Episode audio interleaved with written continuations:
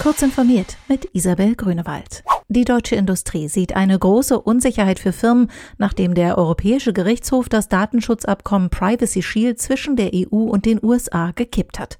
Das Urteil hat erhebliche Auswirkungen für den Datenaustausch von Firmen mit den USA, sagte Dieter Kempf, Präsident des Bundesverbands der deutschen Industrie, der DPA.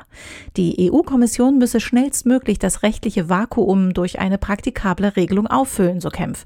Europäische Unternehmen brauchen dringend Rechtssicherheit im globalen Daten- und Wirtschaftsverkehr. Wirtschaftsverkehr.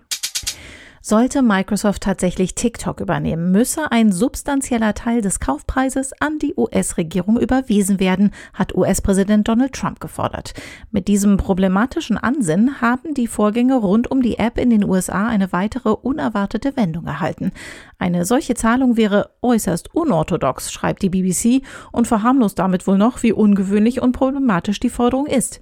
Eine Reporterin der MIT Technology Review sprach gegenüber dem britischen Sender von mafiaartigem Verhalten, wenn man mit einem Verbot drohe, den Kaufpreis dadurch senke und dann beteiligt werden wolle.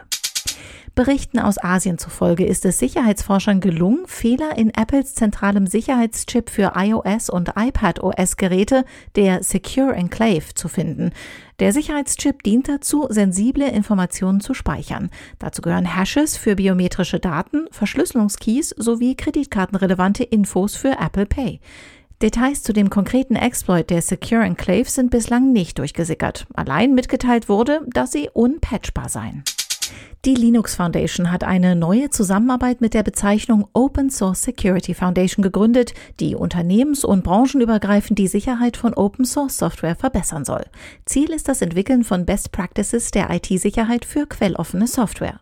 Open Source ist ein öffentliches Gut, erläutert der Executive Director der Linux Foundation Jim Semlin die Neugründung. Die OpenSSF soll die wichtigsten Open Source Security Initiativen und die dahinterstehenden Entwickler und Unternehmen zusammenführen.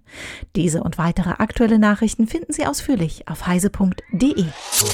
Werbung. Sichere Kommunikation ist für dich und die Bundesregierung im Alltag unverzichtbar. Wenn du nicht willst, dass deine Ausweisdaten gehackt werden können und dich mit IT auskennst, bist du bei der BDBOS genau richtig. Im Moment suchen wir Spezialisten für IP-Adressverwaltung, große Netzwerke und vieles mehr. Tu was Gutes für die Gesellschaft und für dich. Komm zu uns. Im öffentlichen Dienst stimmt das Gehalt und die Work-Life-Balance. Mehr Infos unter www.bdbos.de.